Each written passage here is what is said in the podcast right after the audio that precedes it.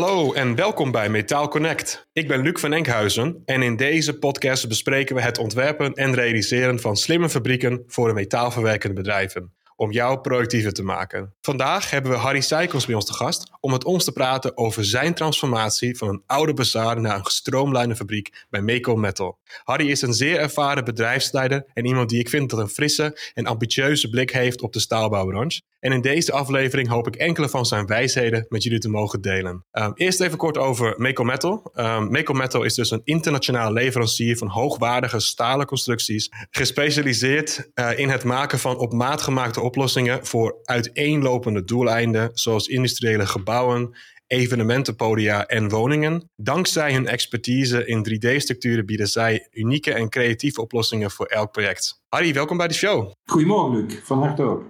Kun jij kort iets vertellen over jouw carrière, wat jou heeft gebracht tot de positie waar je nu bent in je huidige rol? Ik ben actief in de staalbouwconstructie, in de handel en in de staalconstructie eigenlijk vanaf 1990. Ik heb ruim 25 jaar gewerkt voor een groot gerenommeerd handelshuis in Nederland. Ik heb er veel ervaring op mogen doen. Ik heb daar allerlei fraaie uitdagingen gekregen. En daar heb ik veel van geleerd. Toen ik daar eenmaal uitgeleerd was voor mijn gevoel, heb ik de stap genomen naar zelfstandigheid. En heb ik een paar ervaringen opgedaan. En uiteindelijk ben ik terechtgekomen in 2018 voor een bouwgroep in België. En ik denk dat, dat we daar vandaag speciaal over gaan hebben, want daar ligt mijn leukste uitdaging tot op heden. Ja, inderdaad, een mooie opzet. Uh, iets waar ons uh, gemeenschappelijke contact Niels Oudenaren uh, mij over vertelde. In de vorige aflevering van de podcast hebben we het ook gehad over de transformaties in de staalbouw met een ERP van Limar. Um, en hij vertelde dus meteen vol enthousiasme over jou, jouw de transformatie daarin. Hoe jij jouw bedrijf hebt omgetoverd tot een moderne fabriek. En um, ja, gezien uh, mijn achtergrond van de softwarewereld, uh, software selectie um, en ook het, het, transformeren van bedrijven, vond ik het geweldig om jouw verhaal te horen daarover als het zou kunnen. En laten we beginnen bij het begin dan. Dus toen je begon bij Meco Metal, wat was eigenlijk de vraag die jou werd gesteld of de uitdaging die je werd voorgelegd en wat was je eerste reactie daarop? De vraag was om het bedrijf te verzelfstandigen naar een, uh, een goed renderend bedrijf, een, een staalconstructiebedrijf en eigenlijk kan ik me de dag van eh, vandaag nog heel goed herinneren. De eerste rondgang door het bedrijf. Uh, daar kreeg ik een, eh, een, heldere tekst en uitleg. En wat ik toen zag, dat ging mijn fantasie te boven. Ik zag zoveel ruimte voor verbetering. En ik kreeg echt direct een drive. Hier wil ik graag beginnen, want hier kan ik veel zaken toevoegen. En dat, dat heeft zo uitgepakt. Oké, en, en hoe ben je begonnen? Wat, uh, wat waren je eerste acties uh, toen je hiermee aan de slag ging? Het eerste wat ik heb gedaan is eigenlijk heel goed om me heen kijken, omdat ik mezelf zie als een generalist. En als generalist heb je voor jezelf een paar specia eh, specialisten om je heen nodig. Dus het, het formeren van een goed team. En ik ben daar gelukkig uitgekomen bij twee hele fijne collega's, die ik toch wel even moet noemen in dit verhaal. Aan de ene kant Domien Driessen, een productieleider, een jongen met veel ervaring in de staal, die goed is in de grofplanning die goed kan calculeren, die commercieel onderlegd is. En aan de andere kant Remy Mone, de huidige werkplaatsleider, die lean in zijn DNA had en die heel goed is in de fijnplanning. Dus de uren, de mensen en de machines heel goed kan samenbrengen. En wij hebben elkaar met z'n drieën gesproken en eigenlijk eerst een commitment gemaakt van oké, is dit wat wij willen gaan doen? En als we dat gaan doen, zouden we dat zo kunnen doen doordat ik afspreken door de eerste drie jaar rug tegen rug gaan werken en toch elkaar kunnen vertrouwen. En dat commitment staat nog steeds en we zijn nu zes jaar verder. Dus dat is leuk. Uh, je zegt heel duidelijk, er is een commitment wederzijds uh, om elkaar te vertrouwen voor een aantal jaren. Hoe, hoe is zo'n gesprek ongeveer verlopen? Wat moet ik me daarbij voorstellen? Was het dan een management meeting en uh, we hebben een groot, groot plan op het bord gezet van dit is onze toekomst? Of hoe, hoe ging het een beetje in zijn werk? Nou, ik denk dat we alle drie heel snel in de gaten hadden dat er een enorme uitdaging lag. Sowieso de verzelfstandiging van een bedrijf. Je moet je voorstellen dat die metaalconstructietak binnen het bouwbedrijf van Altes, daar hebben we het over 350 man, uh, die metaaltak, daar zaten ongeveer 75 mensen in. En dat was allemaal één groot geheel. En het probleem daarbij was dat je aan het einde van het jaar heel moeilijk kunt bepalen waar je verliezen en waar je winsten worden gemaakt. Zo'n verzelfstandiging die gaat dat akelig duidelijk maken natuurlijk. Als je zo'n eerste jaar dan hebt gedraaid, dan zie je ook precies wat gebeurt. En uh, de commitment bestond er eigenlijk uit om met z'n drieën echt in gesprek te gaan van hey, hier ligt wel een hele grote taak voor ons. Uh, hoe, hoe, gaan we dit, hoe gaan we dit nou doen? En daarbij hebben we elkaar echt diep in de ogen gekeken en uitgesproken van oké, hier willen we voor gaan, maar dan ook onvoorwaardelijk. En die onvoorwaardelijkheid, dat was zo'n factor, die, die heb je nodig, omdat je weet wat er op je af gaat komen. En dan moet je wel zonder enige twijfel en met veel rugdekking met elkaar kunnen werken. En die klik die was er eigenlijk van het begin af aan. Uh, een gemeenschappelijke deler die we alle drie hadden, was de behoefte om, om te werken aan verspillingen. Dus eigenlijk kom ik al direct bij Lean terecht. En lean, dat is iets dat zit bij mij behoorlijk in het DNA. Ik heb het in mijn vorige werkzaamheden ook allemaal meegekregen. Ik heb opleidingen tot in Amerika toe gehad. Uh, ik vind dat een machtig middel om, om echt een, fabriek te optimaliseren. En als je gaat kijken naar verspillingen, uh, het eerste wat we hebben gedaan, uh, waar de, de, manier waarop wij werkten, was een, een, een, een lijst samenstellen. Van wat zien wij aan verspillingen, wat voor taken komt er nou op ons af? En het is die lijst die eigenlijk nog steeds de rode draad is door ons verhaal. Uh, als ik kijk naar de dag van vandaag, dan zijn we bezig met ergens in de, in de 800, punt 840, waarvan we er ongeveer een, een, een 800 al hebben afgesloten. Dus 40 staan er nog open. Maar je kunt je voorstellen dat wij zo in zes jaar lang aan 800 punten hebben gewerkt waarvan wij zien, hey, dit is een verspilling in het proces. Wat kunnen we dan doen? En één voor één met de juiste tools hebben we die zien te tackelen. En dat heeft ons uiteindelijk tot een geweldig resultaat gebracht. Dus dat was een heel mooi pad. En uh, het continu verbeteren. Dat stopt niet bij ons. Dat, dat moet je op een gegeven moment ook gaan uh, doorvoeren in het bedrijf zelf. Dus je begint met je teamleiders om die mee te nemen. En uiteindelijk ga je ook naar de laatste man op de vloer. En als ik kijk hoe het op dit moment gaat, dan zien wij dat wij met leanborden werken. Dus ook de operators en de machines. We hebben op vier cruciale plekken in de fabriek hebben wij die leanborden staan, waarop jij op elk uur van de dag kunt zien waar verspillingen optreden. Die worden dan gesignaleerd en die worden dan aan het einde van de week worden die ook kritisch besproken met elkaar om te kijken hoe je het kunt voorkomen. En die manier van werken, ja, die heeft ons veel gebracht, maar dat zullen we daar nog wat verder op ingaan. Yes, oké. Ja, dank je voor, je voor je uitvoerige uitleg erover. Dus als ik het samenvat, dus jullie hadden gemeenschappelijke delen, was dus de, de, de ambitie en de drive, zeg maar, de focus om op de lean te richten. Dus het elimineren van verspillingen. Daar heb jij dus je, je, je, ervaring vooraf gehad. Je had iemand intern in je team die daar ook heel erg gedreven was. Um, en, en je had iemand met het, de, de oog op commercie en, en uh, de oog op de, de getallen eigenlijk erachter, die je ook daarbij kon ondersteunen met de aanvullende deel om het meetbaar te maken wat je doet. Als ik het zo mag samenvatten. Dus dat was jouw startpunt van een team.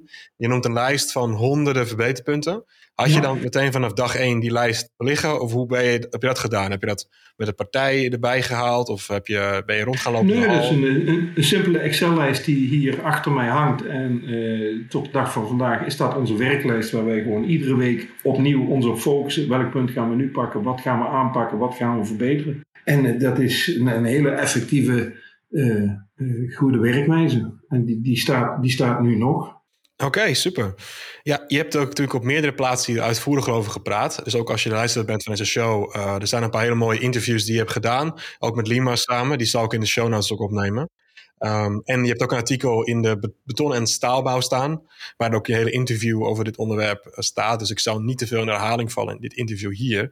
Uh, maar wat mij opviel, wat je schreef in dat interview, uh, of wat je zei natuurlijk in het interview, was dat jouw aanpak bestond uit een combinatie van lean werken, wat je nu noemt, strategische kostenposten aanpakken en ERP-software inzetten. Ja. Dus ja, en ik vroeg me dus af, wat zijn die andere twee punten voor jou? Um, wat zijn voor jou strategische kosten? Kostenposten. Wat bedoel je daarmee in, in jouw definitie? En um, laten we daarna even praten over natuurlijk de softwarekant van het verhaal. Nou ja, die haken heel mooi in elkaar. Het eerste wat je ziet is als je kijkt, je maakt een analyse van zo'n bedrijf, je loopt daar doorheen en je gaat met z'n drieën ga je eens kijken van wat gebeurt hier eigenlijk. En een hele simpele eerste analyse die wij de eerste maand al maakten, is dat wij heel veel mensen zagen lopen en zoeken. En wij gingen eens in kaart brengen, wat is dat zoeken nou precies? En je moet je voorstellen dat een lasser of een samensteller op een gegeven moment, die, die, die mist een gat of die, die mist een profiel of die mist iets. En die stopt met zijn werkzaamheden en die gaat zoeken. En wij hadden al heel snel berekend dat ongeveer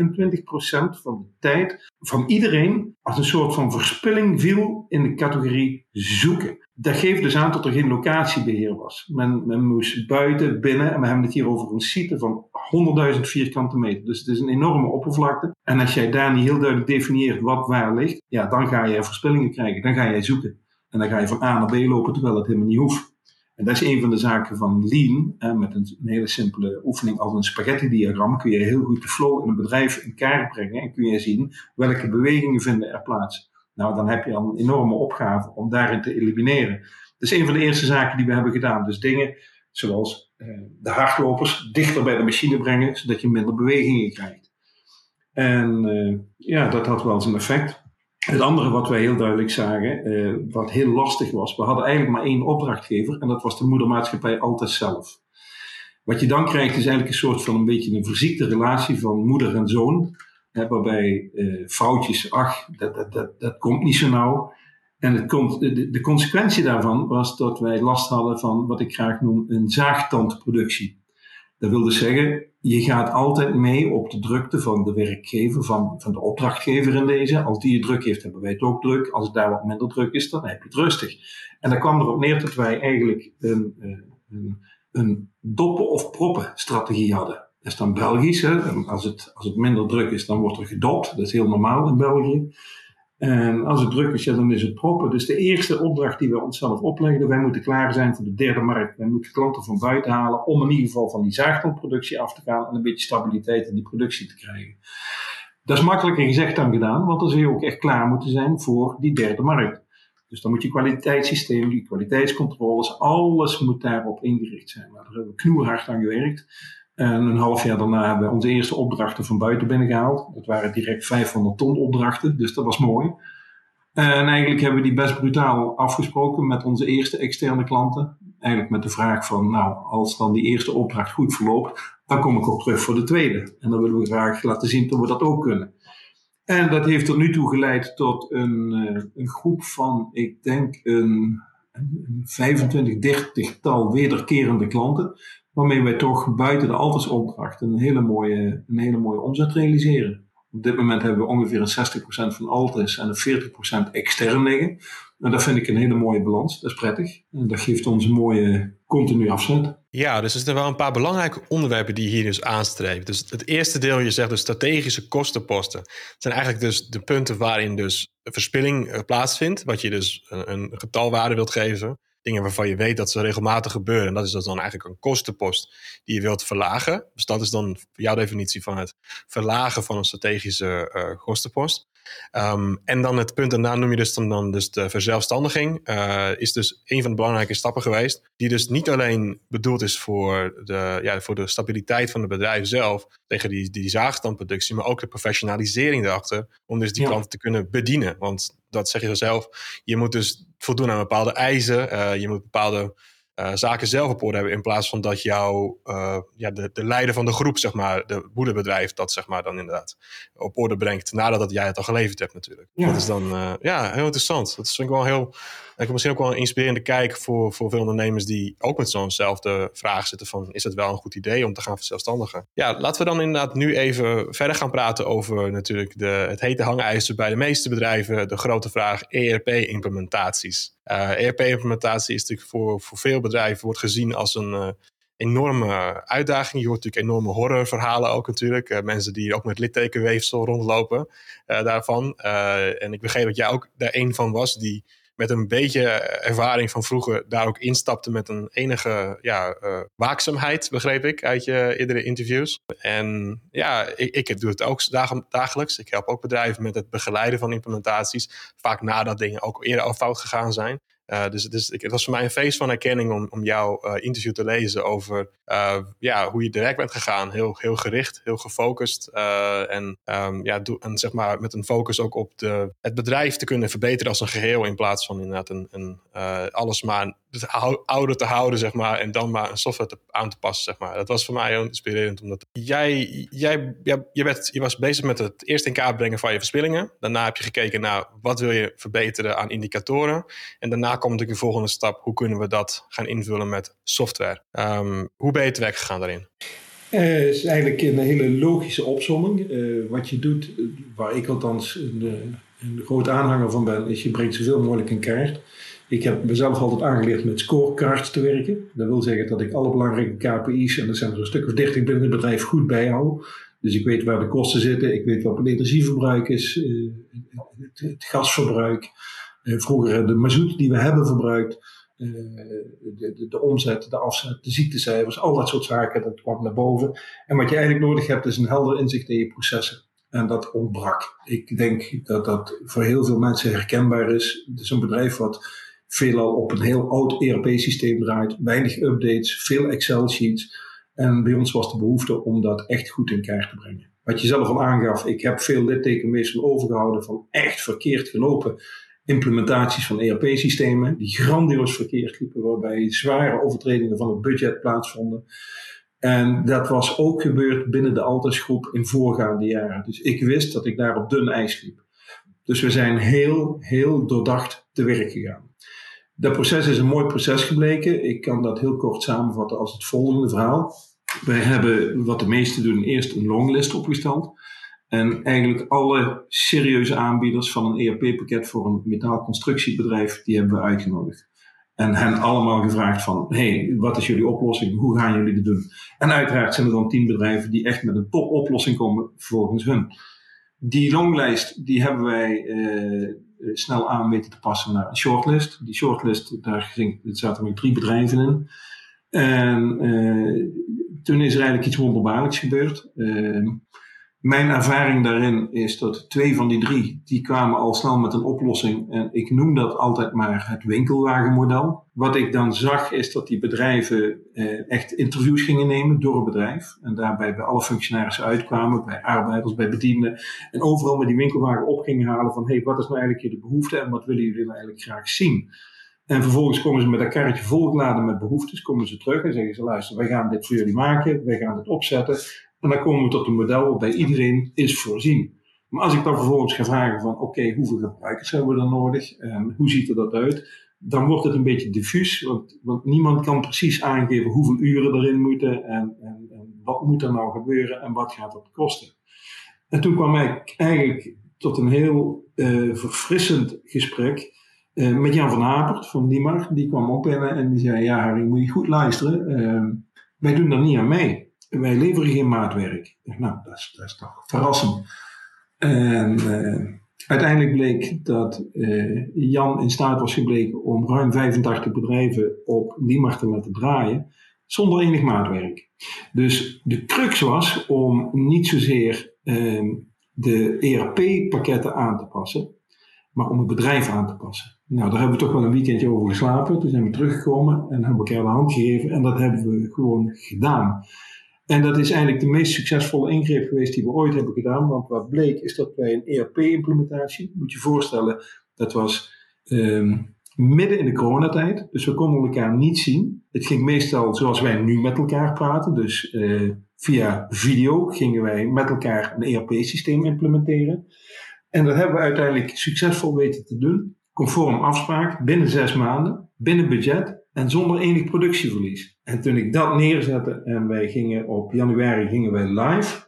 Ja, ik, ik, ik, ik kon het haast niet geloven. En ik was natuurlijk zo trots als ik wou samen met het team toen we dat hadden opgeleverd. En uh, ja, de ogen bij, bij de vennoten en bij andere belanghebbenden, die, waren, die gingen wel open toen dat liep. En vanaf dat moment zijn we eigenlijk vertrokken. De grootste verandering die dat ons heeft gebracht is dat wij van tonnendenkers. Hè? Dus echt, dat is, dat is eigenlijk heel klassiek in die business waar we in zitten. Dat je denkt in tonnages. Dan zijn we eigenlijk overgegaan naar urendenkers. Dus je gaat echt de stap maken naar hoe zit het met uren. Want niet iedere productie vraagt evenveel uren. Je hebt allerlei verschillende producties. De ene is meer complex, de andere is heel simpel, de andere zitten zware profielen, de andere zitten wat kokertjes in.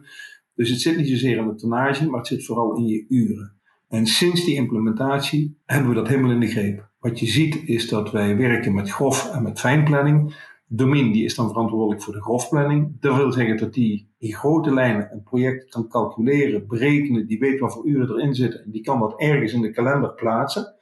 Die zetten dat in op het moment dat het order is. En dan valt het in de handen van Remy. Remy als werkplaatsleider, die is verantwoordelijk voor de fijnplanning. En die gaat dan voor die fijnplanning zorgen dat precies de uren, de mensen, de machines, dat dat allemaal samenkomt. En zo hebben wij voor een overzicht. Ik kan jou nu vertellen wat wij in, op, op, op de eerste dinsdag van juli om 10 uur s morgens, wat we daar aan het doen zijn. En dat, dat is een heel mooi gegeven. Je zet dan je capaciteit op 100 of 110 procent. En dan kun je zien hoe je daar gaat winnen in de uur of hoe je daar gaat verliezen. En kun je heel vrij, kun je heel snel bijschakelen. En uh, dat heeft ons wel wat gebracht. Ja, behoorlijk wat begrijp ik ook inderdaad. Uh, uit, uit je, wat je hierna wilt zeggen, denk ik dan. Qua uh, besparingen en, en optimalisaties en groei misschien ook wel. Ja, uiteindelijk wel. Uh, ik kan het samenvatten in, in eigenlijk alles wat er is gebeurd de afgelopen jaren. dus de, de, de aanpak van met, met Lean, met de, de verbetertools die we daarin hebben de verspillingen eruit halen. Iedere keer kijken naar loopt het proces optimaal. Dan krijg jij het ERP-pakket erbij, wat je de nodige inzicht ingeeft geeft in, in die processen en, en hoe je daar nog verder kunt, verfijnen. En als ik dat samen moet pakken in wat er nou eigenlijk is gebeurd in die zes jaar, dan is dat iets heel wonderbaarlijks geworden. Want dan kan ik samenvatten als volgt.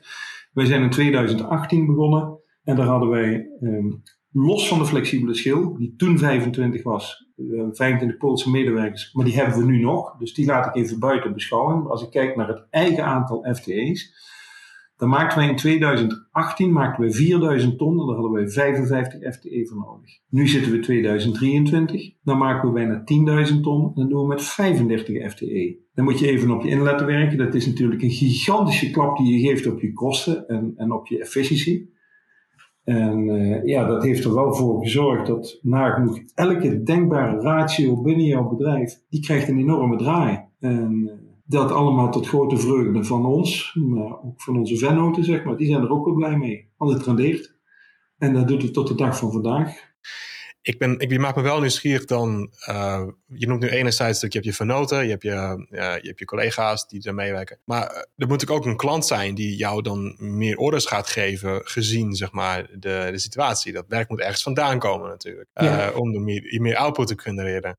Was het dan zo dat je bewust meer klanten bent gaan zoeken, of kon je gewoon meer doen van dezelfde klanten? Wat moet ik me daarbij voorstellen van het traject? Dat je dus die, die groei hebt kunnen verwezenlijken dan? Nou, die commercie die hebben we al snel naar onszelf getrokken. Uh, ik trek daar elkaar in samen met Doen. Wij zijn heel actief op social media en we hebben iedereen wel laten weten dat we er zijn en uh, wie we zijn. We zijn heel actief de markt opgegaan. We hebben veel klanten bezocht, maar we hebben vooral veel klanten uitgenodigd. En ik denk dat met name het laatste ons zoveel heeft gebracht. Want mensen die eenmaal bij ons op bezoek geweest, die zijn waar wel overtuigd geraakt van, van de mogelijkheden en onze processen. Hoe wij dat doen. En wij zijn daardoor in staat gebleken om met, na ontvangst van de, van de tekeningen binnen 21 dagen een productie volledig gegalvaniseerd of geschilderd op de werf te krijgen. En dat loopt eigenlijk als een, eh, als een fijn treintje. Dus dat gaat goed. Een van de belangrijke dingen die dus gebeurt, is dat klanten dus zien dat jij dus verbetert. Dat jullie betere systemen hebben. De hal ziet er netter uit. Jullie kunnen betere afspraken maken doordat alles dus stabieler werkt. En dat is eigenlijk een van de triggers geweest daarom klanten ook graag meer met jouw zaken willen doen en meer ook dus bestellen. En dat is eigenlijk misschien een van de grote aanjagers geweest van de groei qua, qua tonnages. Ja, de bevestiging zit hem eigenlijk in de samenwerking van de klanten. Want meestal komen ze zelf een keer kijken als in productie van hun in behandeling is. Dan zien ze hoe wij daarmee omgaan, hoe onze kwaliteitscontroles zijn ingericht. Wat wij eh, tijdens het werk aan controles invoeren, hoe wij een vracht beladen, eh, hoe het materiaal in een flow door de fabriek gaat. En dan zie je dat er eigenlijk weinig productieverlies is. En dat resulteert eigenlijk in een tijdige en een kwalitatieve oplevering op de werf. En dat ziet de klant natuurlijk ook graag. Weinig afwijkingen, geen verstoringen, maar uh, doen wat je zegt. En dat klinkt heel simpel, maar het komt niet altijd voor. En daarbij doen we dat met veel plezier. En dat merkt de klant ook vaak wel. Ja, dat is een heel belangrijk punt. Doen wat je zegt. En inderdaad, eh, dat echt wel echt de, ja, de beloftes nakomen in de industrie is toch wel een, denk ik, een van de belangrijkste punten voor een klant natuurlijk ook, als zij op de werk staan. En die producten moeten daar staan op een bepaalde tijd. Dat, zij staan ook stil als jij het niet kunt waarmaken. Ja, een van de dingen die we daarbij hebben afgesproken met de klant, is misschien ook wel relevant om een keer te noemen, is dat wij een 24 uur service hebben op een werf. Dus kijk, ik sluit niet uit dat er eens een keer iets fout gaat. Een kop of een voetplaat die een keer gedraaid staat, dat kan de beste samensteller overkomen.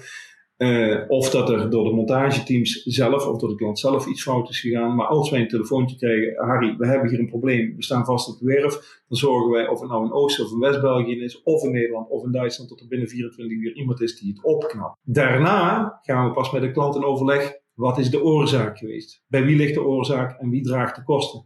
Maar wij begrijpen als geen ander, stilstand op de werf, dat is killing. Dat moet eerst voorzien worden. Je zorgt dat je daar doorheen bent en daarna los je dat wel op. En dat wordt wel gewaardeerd door de klant. Ja, dat is eigenlijk een heel unieke uh, aanpak. Ik kan me voorstellen dat veel andere bedrijven in de industrie het niet zo aanpakken. Inderdaad, eerst de discussie aangaan van hoe kan dat? Hebben jullie dat gedaan? Uh, wie gaat het betalen? Uh, rework ja. order en zo. En daarna pas eigenlijk het oplossen. En jullie draaien dat dus eigenlijk om ja, in mijn ervaring is het zo, Luc, dat waar je ook terechtkomt en er is een probleem, dan krijg je eerst het gevecht over ja, wie is de veroorzaker, wat zijn de kosten, kun je dat niet zo opknappen, kun je niet dit. Dat is allemaal, dat is allemaal, uh, dat is allemaal waste. Dat zijn de verspillingen. Zorg dat het opgeknapt is, dan zul je zien dat die klant en dat team en dat montageteam, die worden vrolijk, die kunnen verder, het probleem wordt snel opgelost. En achteraf is een gesprek over wie de veroorzaker was, dat is relatief eenvoudig. Dat zijn vaak niet de grote bergen geld. En dat, dat geeft een soort van klantenbinding. Daar staan we graag voor. Ja, ik denk misschien ook door dat gezegde hier, uh, om te kunnen vermenigvuldigen, moet je ook kunnen delen. Misschien een beetje opgaat inderdaad. Want je wilt allebei vooruit, zeg maar, meer verkopen, meer op de werf kunnen doen. En laten we eerst dat oplossen en daarna verdelen we wel wat, zeg maar, de echte reële kosten waren en wat de oorzaak daarvan is dan. Ja, dat delen, dat doen we nu ook. Hè? Ja, ik heb er nooit moeite mee gehad om kennis te delen. Ik, we hebben zoveel publicaties gemaakt en zoveel dingen gedeeld. We hebben webinars gedaan, podcasts hebben we georganiseerd. Uh, we hebben in november vorig jaar nog een groep van 110 staalbouwers uit België en Nederland ontvangen. En ik heb ze allemaal mee laten kijken bij ons in de keuken. Hoe hebben we dat gedaan? Alle vragen beantwoord, volledig transparant ik vind het leuk om te delen. Ja, precies ook dat. En, en ik denk dat ieder bedrijf ook wel uniek is in, in wat ze doen voor wie. En uh, het moet ook passen bij je eigen cultuur natuurlijk van mensen en, en, en doelstellingen. Dus zelfs al zou je het, de blauwdruk hebben van een ander bedrijf, er zijn natuurlijk genoeg boeken over beschikbaar, zelfs ook met hoe je uh, een bedrijf zou moeten inrichten in theorie. Uiteindelijk moet je toch afstemmen op je, op je klant, op, je, op zich de mensen op de werf die het gebruiken. Uh, je moet het afstemmen op je mensen die je hebt. Ja, je moet weten wat je, wat je, waar je goed in bent natuurlijk ook, uh, qua expertise. Uh, en dat hebben jullie volgens mij heel duidelijk ook omstekeld. Want wat was voor jullie nu dan de belangrijkste, als bedrijven die je naartoe luisteren, wat zijn de belangrijkste doelgroep die jullie bereiken en, en wie jullie willen bereiken eigenlijk trouwens? Nou ja, dat is eigenlijk gewoon een beetje ehm, op een natuurlijke wijze verlopen. Wat je ziet is dat je op een gegeven moment als een betrouwbare partner in de boeken komt. mensen weten voor wie je staat en dat gaat snel rond het, vertrouwen komt te voet en het vertrekt te paard. Dat gezegde ken je wel. Maar dat vertrouwen, dat bouw je langzaam op. Uh, mensen weten dat als wij de samenwerking gaan, dat wij staan voor wat we doen. En uiteindelijk hebben we heel duidelijk gezien dat we niet zozeer bij eindverbruikers, klanten komen, maar eigenlijk bij uh, de, onze soortgenoten. Dus andere staalconstructiebedrijven die min of meer hetzelfde doen uh, als wat wij doen. Um, maar ook met dezelfde problemen worstelen waar wij ook mee worstelen. En dat is dat je af en toe onder- of overcapaciteit hebt. En dan kun je, als jij goed samenwerkt, een hele goede partner zijn voor elkaar. Dus als ik kijk naar de klanten die we hebben, dan is het merendeel daarvan eigenlijk een soortgelijk bedrijf als wat wij zijn. En die zijn daar enorm mee geholpen om een betrouwbare partner naast zich te hebben. Die worden vaak geconfronteerd met, met enorme projecten. Dat gaat vaak over 1000 tot 2000 ton, wat er ineens gebouwd moet worden. Terwijl ze vaak maar een capaciteit hebben van 100 ton per week. Ja, dan is het wel fijn als je daar een betrouwbare partner naast je hebt staan, die, die dan op dat moment kan schakelen. Nou, ik zeg vaak dat wij een, een, oneindige, een oneindige capaciteit hebben daardoor. Dat wil zeggen dat wij uh, met onze partners zelf uh, heel snel kunnen schakelen. Ik kan een, een, een, tweede post opzetten. We kunnen snel doorgaan naar uh, capaciteitsvergroting intern. Maar we kunnen ook heel goed partijen erbij zoeken die ons kunnen helpen. Maar andersom werkt het ook vaak. wij besteden ook regelmatig uit. En daarin zit een hele leuke en unieke samenwerking binnen, ons alle, binnen alle partners in de metaalconstructie. Geweldig, ja. En, en ik denk dat dit ook wel de spijker op zijn kop slaat met natuurlijk wat ik in het begin zei. Je kan best een blauwdruk nemen van hoe je een fabriek zou moeten inrichten volgens de modellen van Lean, uh, software van een bepaalde partij. Maar nog steeds gaat het om dat je die klik hebt dan met de partij met wie je wilt samenwerken. Dat zij een soortgelijke cultuur hebben, een soortgelijke uh, ja, inzet hebben voor hoe ze dingen willen doen. Uh, en dat is eigenlijk hetgene wat zeg maar de echte magie is zeg maar, tussen twee bedrijven samen. Uh, en waarom ik dat benoem is dus, dus van je kan best wel zeg maar, bij een ander bedrijf kijken van hoe zij dat doen en dat naproberen te maken. Maar als je niet zelf bent gaat nadenken vanuit de echte core van de kennis, de, de kern van wie je bent, Uh, met je eigen team, met je specialisten die je noemt, die je hebt. Dus je, je, je iemand, de specialist voor de fine planning, specialist van de getallen, de focusdiscipline. De, de uitkomst zeg maar, van zo'n gesprek is bij ieder bedrijf net iets anders. Zeg maar. Uh, en, en dat hangt weer af van welke klanten je hebt en of welke klanten jou, bij jou passen, welke in je omgeving zitten, et cetera natuurlijk. Uh, en dus vandaar dat ik wel benoemen. Dus, dus als je bij elkaar gaat kijken, dat je toch altijd nog wel je eigen draai eraan moet geven. En daarom is het ook heel goed om het te delen met elkaar, wat je doet en hoe je het doet. Uh, uiteindelijk word je er allemaal slimmer van. Zelfs als je erover praat, evalueer je weer natuurlijk een stukje. Ja, dat klopt. En een van de zaken die ik met name de laatste tijd sterk wil promoten, en dat doen we op diverse manieren. Uh, we zijn lid van allerlei brancheorganisaties en daar probeer ik ook iedere keer naar, naar voren te schuiven hoe belangrijk het is om nu uh, je voor te bereiden op wat er op ons af gaat komen. Je ziet dat heel sterk in Nederland. Uh, het, het, stikstofbeleid dwingt ons met name in de bouw om ons aan te passen. Um, en ik heb dan zo'n beetje zo'n instelling van, luister, als je weet dat dat op korte termijn allemaal op ons afkomt, dat je met je emissies uh, rekening zult moeten houden. Dat jij moet weten wat je energieverbruik is. Dat jij moet weten wat voor materialen jij verbruikt. Dat je moet weten wat je footprint, wat je footprint is van, een bedrijf. Wacht dan niet tot het zover is dat je dadelijk nooit gedwongen dat direct moet doen. Want dan wordt het een heel vervelend iets.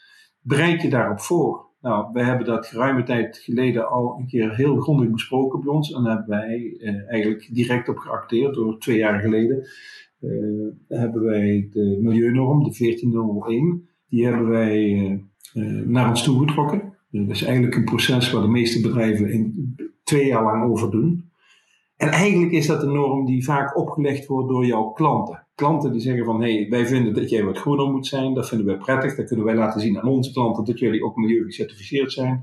Maar bij ons kwam daar meer vanuit een intrinsieke drive, dus wij wilden dat zelf. En alleen dat laatste al zorgde ervoor dat wij niet in twee jaar lang dat hadden gedaan, maar dat wij in zes maanden klaar waren. In zes maanden hebben wij die milieunorm op alle facetten afgerond. Uh, we hebben ons hele beleid daar afgestemd. We hebben enorme besparingen daarmee gerealiseerd. Het, afvalpark, gekeken naar de oliesoorten, de verfsoorten, alles wat wij gebruiken in kaart gebracht. Het hele bedrijf eigenlijk milieubestendig gemaakt. Uh, iedereen weet waar we mee bezig zijn. Er zou bij ons niemand een koffiebekertje in de verkeerde bak gooien. Tot zover is het wel doorgedrongen. En de laatste berekening die ik heb gemaakt is dat ons toch wel op jaarbasis 50.000 tot 60.000 euro heeft bespaard zelfs. En daarmee zijn we eigenlijk nu al klaar als dadelijk die zwaardere milieunormen op ons afkomen, nou, je hoeft mij maar te vragen wat ons gasverbruik, ons energieverbruik. Uh, ik heb het. Ik ben er klaar voor. En dat geeft ons een klein beetje voorsprong. En ik hoop dat de rest snel meedoet. Ik denk dat iedereen er dadelijk mee geconfronteerd gaat worden. Een van de zaken waar we ook hard aan meewerken is het bouwakkoord staal. Dat doen we via de brancheorganisatie Infosteel in België. In Nederland zijn ze ons alweer een stapje verder, een stapje voor. Maar dat zijn, dat zijn de zaken. Het is belangrijk om daar, om daar nu reeds voor klaar te zijn, om je daarop voor te bereiden. Ja, ik kan me het heel goed voorstellen dat als je dit dus doet en je gaat aan de gang met het vergroenen van je bedrijf, en dat is wat we even nu als definiëren gebruiken. Ja. ja, we waren daar eigenlijk al langer, al langer mee bezig, Luc. En ik kan je daar een paar hele leuke voorbeelden van geven. Uh, natuurlijk uh, hebben wij, jaren geleden, hebben wij al onze gaslampen al vervangen door ledlampen. Dus dat was voor ons al een gepasseerd station. Maar die besparing die daaruit kwam, die was al gigantisch. Dat, dat gaf ons alleen maar de motivatie om verder te gaan. Maar nou met die energieprijzen, toen, toen Rusland Oekraïne binnenviel, zagen wij een paar dingen op die scorekaart gebeuren. een heel stomme voorbeeld daarvan uh, je moet je voorstellen dat wij onze hallen, dat zijn drie enorme productiehallen, die hielden wij jarenlang keurig netjes op temperatuur van binnen door uh, mazoet te verbranden. Het Belgisch woord voor, voor stookolie, voor diesel. En toen wij eens goed gingen tellen en rekenen, bleek daar ongeveer 1200 liter per dag voor nodig te zijn. Om niet geïsoleerde hallen warm te maken. Maar omdat dat niet zo'n grote kostenfactor was, werd dat voor lief genomen. En op het moment dat wij die mazoetprijzen zagen, stijgen, toen, was het al, ver daarvoor was het al duidelijk. En eigenlijk hebben wij binnen twee maanden die hele mazoetinstallatie rigoureus uit die fabriek getrokken, tot iedereen ook kon zien van, er is geen discussie meer mogelijk. 88 heaters eruit, alle waterleidingen. de mazoetketels, de, de, het hele chauffagekot hebben we leeggetrokken. Het bestaat niet meer. En wat we daarvoor in de plaats hebben gezet is een heel simpel propaantankje met een paar heaters. En uh, dat werkt enorm goed. Uh, propaan is een gassoort waar altijd een, uh, een, een, cap op zit. Dus zeg maar een, maximum tarief. Je krijgt daar niet die, die enorme wisselingen in prijs. een heater die, die geeft warmte op een hele prettige manier op de vaste werkplek. Je krijgt daarbij ook wat convectiewarmte. Dus het ketst ook nog een beetje terug van het materiaal zelf. En daarbij hebben we ook nog een slimmigheidje ingebracht. Er zit een knop en die gaat om de 30 minuten gaat die uit. Dus als jij niet op je werkplek zit, dan warmt die niet. En als we kijken naar het rendement daarvan, ja, dat is ten opzichte van de mazoetverbruik, is dat iets. Ik vind het vervelend, maar dat hadden we eigenlijk, dat hadden we eigenlijk in 2018 al moeten zien. Want toen was het nog niet zo'n factor. Maar dat zijn, dat zijn hele leuke dingen. En die maken jou ook weer een heel groot stuk milieuvriendelijk. Dat zijn allemaal zo van die ontwikkelingen die zien we wel gebeuren. En die, daar wachten we geen seconde mee, die voeren we direct door. Ja, harde kosten besparen is natuurlijk al uh, punt 1. Wat natuurlijk, uh, ja, dat is natuurlijk een enorm goed verkooppunt inderdaad ook dat. Ik kan me ook voorstellen dat zo'n installatie ook een stuk uh, schoner is qua, qua, gewoon, qua zeg maar, onderhoud, qua ja, eventueel misschien zelfs de geur en dampen die er vanaf komen. ja, niet. er komt niks vanaf, dat is heel vriendelijk. Ja, precies, inderdaad. Ja, wat me ook opvalt, inderdaad, naast hem, nu heb je het over verwarmen. Uh, laten we het voorbeeld nemen bijvoorbeeld van ledverlichting of uh, andere zaken daar gerelateerd.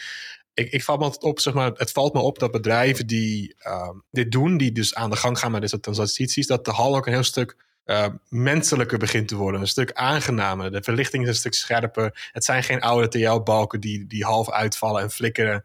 Van dat, dat hele, dat het licht is allemaal een stuk aangenamer voor de mensen.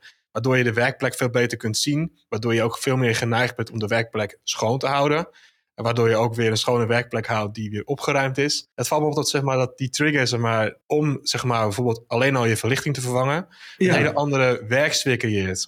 Ja, maar dat is een cruciaal onderdeel van, van, van Lean, wat je nou noemt. Eigenlijk heb je het dan over 5S. En de 5 S'en die zorgen voor structuur op jouw werkplek en tot het altijd georganiseerd, gestructureerd en opgeruimd is. En dat hebben we eigenlijk altijd gedaan, maar dan in nauwe samenwerking met de mannen zelf. Je kunt je voorstellen als je kijkt naar de werkzaamheden van een samensteller, dus iemand die de tekeningen leest en de posities mooi in kaart brengt en dat vastpunt aan, aan, aan de eerste samengestelde profielen. Eh, die man die heeft behoefte aan een paar dingen. Die heeft behoefte aan het altijd aanwezig zijn van de juiste middelen. Eh, zijn, zijn lastmaterialen, eh, zijn gereedschappen. Maar bijvoorbeeld ook voor het lezen van een tekening. Hele goede verlichting. Nou, als je die mannen daarin betrekt en je gaat dan toch de verlichting aanpassen. En je zorgt ervoor dat die mannen goede leesverlichting hebben. Dat die een ledlamp hebben op de plek waar zij willen. Dat zijn allemaal kleine dingetjes. En je gaat met hun daar die oefening doornemen. En je gaat ze uitleggen van luister, als we hier veilig willen werken, dan ligt er geen kolibandje op de grond. Dan ligt er geen schroevendraaier. Want schroevendraaier, daar stap je morgen op. Eh, je knalt je enkel om en je bent weer een week thuis. Vervelend voor jou, vervelend voor ons. En dat hebben we eigenlijk zo doorgevoerd dat iedereen eigenlijk wel heel trots is op de eigen werkplek. En dat is ook heel mooi om te zien als je doorheen loopt. Dan krijg je een opgeruimd atelier te zien waar dat soort zaken niet gebeuren. En het neveneffect daarvan is dat ik sinds 2018 de verzuimcijfers eh, die gerelateerd zijn aan het ziekteverzuim, die heb ik drastisch af zien lopen. Nou, dat heeft weer een enorm voordeel als je gaat kijken naar de premies die je moet betalen voor de verzekeringen. En zo gaat het allemaal hand in hand. En dat zijn allemaal dingetjes ja, daar spelen we graag mee. Ja, het bijzondere is dan inderdaad hè, dat je met licht en warmte, eigenlijk twee hele fundamentele dingen, al zo'n transitie in gang kunt gaan zetten en een, en een cultuuromslag kunt creëren. Uh, het, zeg maar, het klinkt soms heel moeilijk om zoiets door te voeren bij mensen, dat ze weerstand zouden hebben tegen een verandering. Maar als je naar twee hele e-, essentiële dingen gaat kijken, van een werkplek met verwarming waar je dat nodig hebt, op het moment dat je het nodig hebt, en belichting op de punten waar je kan werken, zodat je zelf fijner kunt werken, ja. dat je heel makkelijk al mensen dan mee kunt nemen en hoe je eigenlijk helemaal naar de essentie kunt gaan van de, de verandering. Die... Ja, maar je hebt het hierover, dit is echt een cruciaal onderdeel van zo'n veranderproces. En je moet je voorstellen, als iemand dat niet gewend is en je gaat veranderen, dan krijg je te maken met weerstand. Uh, een van de zaken waar ik een heilig uh, aanhanger van ben, is dat als het gaat over veiligheid, dan is er geen grijs beleid. En net zoals dat je een beetje zwanger bent. Dat bestaat ook niet. Het is of veilig of het is niet veilig. En als je dan daar een heel praktisch voorbeeld uit pakt, dan pak je bijvoorbeeld de beleidingen. Nou, beleidingen, daar maak je een afspraak over. Materialen staat binnen of buiten de lijn. En zodra een, stapel profielen of een, of stapel kokers buiten die beleiding staat, dan moet je de mensen even meenemen in dat verhaal. Want wat gebeurt er? Intern transport komt voorbij, een heftruck of een zijlader, en die heeft een lading, en dan staat hij buiten de lijn. Welke beweging maakt die zijlader of die heftruck? Die gaat ineens naar links of naar rechts. Daar zitten de punten. Daar zijn de momenten dat er ongelukken gebeuren, want die maakt ineens een, een, een beweging die iemand niet verwacht. En hup, je zit weer op een ongeluk. Nou, je neemt mensen daar mee, je laat ze dat zien, je legt dat uit. En op een gegeven moment dan valt die frank bij iedereen. Oké, okay, maar dan is de afspraak er ook. Dan doen we het voortaan binnen de beleiding. En als ik nou ook door die hallen loop, dan zie ik die lijnen lopen met de, de transportpaden in het midden. En dan is dat één mooie duidelijke lijn. Daar staat niks overheen. Dat wil zeggen, niet dat ik mijn zin heb, maar dat ik weet dat het team weet, oké, dit, dit is voor ons. Dit is onze veiligheid in onze fabriek. Je ziet niks op de vloer liggen. Daar liggen geen gereedschappen op de vloer. Uh, ooit komen er nieuwe collega's binnen of komt er iemand van extern, die, komt even, die moeten dan even wennen aan, oké, hier gaat het toch wel iets anders. En dat duurt een paar dagen en dan worden ze aangesproken door de eigen collega's en dan zijn we weer terug waar we moeten zijn dat creëert een hele prettige werksfeer. Want mensen die, die weten het wel te waarderen. Ja, ik kan me ook voorstellen dat ook wel, uh, je zegt waarderen dus. Een absoluut belangrijk punt ook van je medewerkers tegenwoordig. Want ze zijn moeilijk te krijgen. En laat, ja. laat maar niet beginnen over hoe moeilijk het is om ze te behouden ook. Want uh, de ja. concurrentie is natuurlijk uh, erg sterk. wat heb je daarin gemerkt, zeg maar, in, in, in termen van personeels ja, tevredenheid? En hoe ga je daar... Ik een leuk voorbeeld geven. Dat is ons vorig jaar overkomen. Uh, een niet nader te noemen bedrijf, uh, daar kwamen een paar samenstellers. Uh, die kwamen eens kennis maken, want die kwamen eens kijken. want ze hadden er wel van gehoord, ze hadden ervan gelezen wat er bij ons gebeurt. En die zijn nooit meer vertrokken. dus, die zijn bij ons gebleven. dus dat was wel leuk. Ja, dat gaat wel rond. En mensen weten dat veilig werk bij ons voorop staat en een prettige werksfeer ook. Daar doen we veel aan. Ja, ja het is toch bijzonder dat er gewoon dat, maar, eh, het is bijzonder, maar ook eigenlijk heel, logisch eigenlijk. Nou. Want als jij iemand ontmoet, als je zaken met iemand wilt gaan doen, dan kijk je ook naar hoe, zeg maar, hoe netjes dingen opgeruimd zijn. Als je een nieuwe partner gaat daten, kijk je ook bij degene thuis of zijn huis opgeruimd is of niet. Dat zegt alles. Ja, daar, daar, zie je, ja. daar zie je dat gebeuren. Ja. ja, je noemt het met een chic woord, noem je dat employer branding. Hè? Je moet zorgen dat mensen welkom zijn, graag bij je komen. Maar eigenlijk is dat gewoon een hele praktische uitvoering van een hele gezonde, prettige werksfeer, waar goed voor gezorgd voor elkaar. En de meeste mensen raken wel overtuigd als ze het een keer gezien hebben. Dus uh, mocht iemand die behoefte hebben na, na dit fijne gesprek om eens een keer te komen kijken, met van harte welkom. Iedereen weet me wel te vinden. Maak een afspraak, kom voorbij. Uh, het hoeft niet orde gerelateerd te zijn kom gerust voorbij. Kom maar eens een keer kijken hoe we dat doen. We staan er open voor. Ja, ja leuk. Ik zou ook je die contactgegevens onderaan de, de show zetten in de notities. Dus als je nu luistert en je bent op Spotify of, uh, of uh, Apple Podcast, wat dan ook, er staat er een linkje onderin. Uh, alle informatie voor, voor zo'n bezoek. En dan kun je dus inderdaad een, een bedrijf in de staalbouwbranche zien die het anders doet. geen, ja, of zoek me even op op LinkedIn. Ik heb een behoorlijk profiel. Daar staat alles klippen klaar op. Er staan de artikeltjes op. Uh, er staat de verwijzing naar de website. Alles is daarop terug te vinden, Luc. Super. Is er nog iets wat ik je ben vergeten te vragen? Of iets wat je zou willen meegeven aan de luisteraars over de onderwerpen die we nu besproken hebben? Nee, ik denk dat we in grote lijnen wel compleet zijn geweest. Uh, we hebben een heel leuk bedrijf. We werken met veel passie, met veel plezier. En, uh, en we draaien lekker. En dat, gaan we, dat gaan we volhouden. Nog een laatste woord van advies eh, voor andere ondernemers. Misschien die ehm, ook eh, zo voor zo'n vooravond staan. Zorg dat je inzicht hebt in je proces. Zorg dat je goed weet uh, waar je verspillingen zitten. zorg dat je de juiste dingen op een scorekaart bijhoudt, zodat je de evoluties kunt zien, zodat jij kunt reageren voordat het misgaat. Trends zijn daarin belangrijk. En kom eens kijken hoe wij het doen. Super. Ja, ik vond het een heel leerzaam gesprek. Hartelijk bedankt, Harry. Zoals ik zeg, ik kom uit de, de fijne plaatwerkwereld met name. Mijn focus van dagelijkse business. Staalbrouw is iets waar ik vaak mee samenwerk uh, vanuit mijn werkervaring. En ik vind het heel mooi om te horen wat jouw transformatie is geweest in jouw specifieke branche toepassing. Jouw focusgebied, zeg maar, van de, de constructie. En ik denk dat veel luisteraars dat, dat ook, zal ik meegeven, is van kijk dus niet alleen naar je eigen industrie, maar kijk ook naar um, parallel-industrieën, zeg maar, of focusgebieden. Want je kunt van elkaar een hoop leren natuurlijk. Hier, ik heb een hoop dingen gehoord die 100% universeel toepasbaar zijn op ook andere metaalbewerkingsprocessen. Uh, ja, daar wil ik je hartelijk voor bedanken voor deze mooie inzichten. Heel graag gedaan, Luc. Vond het leuk om te doen. Oké mensen, nou dat was het weer voor de Metaal Connect podcast. Um, als je het leuk vond, uh, abonneer je dan of uh, zorg dat je hem volgt. En mocht je zelf willen deelnemen of ken je iemand die een goede gast zou kunnen zijn voor deze show, reageer alsjeblieft dan ook onderaan op de show notes. Dank voor het luisteren, tot ziens.